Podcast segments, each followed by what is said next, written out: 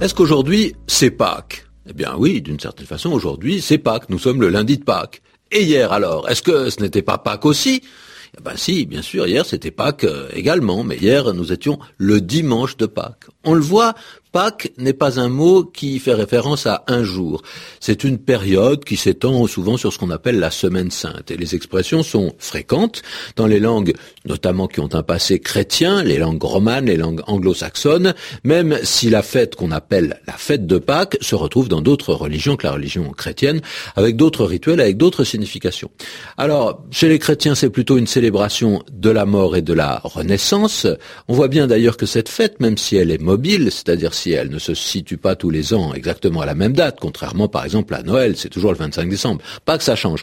Eh bien, même si elle est mobile, elle trouve sa place en gros au début du printemps, c'est-à-dire au moment où la Terre elle-même termine une période de mort, une période hivernale, pour renaître dans un nouveau printemps. Donc euh, on voit que euh, le rituel est à l'image de ce qui se passe de façon plus naturelle du rythme des saisons.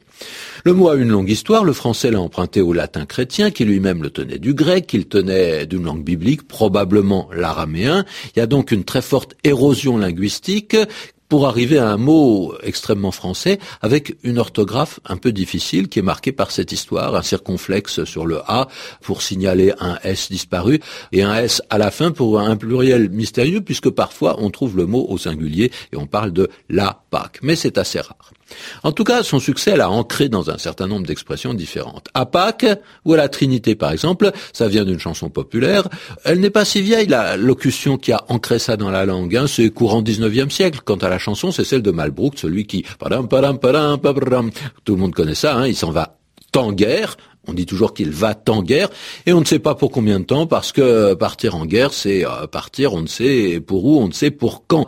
Nul ne sait s'il en reviendra, et pas qu'alors est synonyme de de plus tard, on ne sait pas trop quand, peut-être même jamais. La preuve, eh bien, on va redoubler cette incertitude, ce terme, à Pâques ou à la Trinité, la Trinité étant une autre célébration chrétienne plus euh, tardive. Et chaque fois, on recule le terme sans oser dire que Malbrook en fait ne reviendra pas. Il reviendra quand? Il reviendra au calende. Ah, c'est une autre expression qui n'est pas chrétienne celle-là, mais qui vient plutôt de la latinité. On parlait des calendes grecques qui n'existent pas dans le calendrier grec. Il n'y a que chez les latins qu'on parle des calendes. Donc remettre quelque chose au calende grec, c'est le remettre à jamais.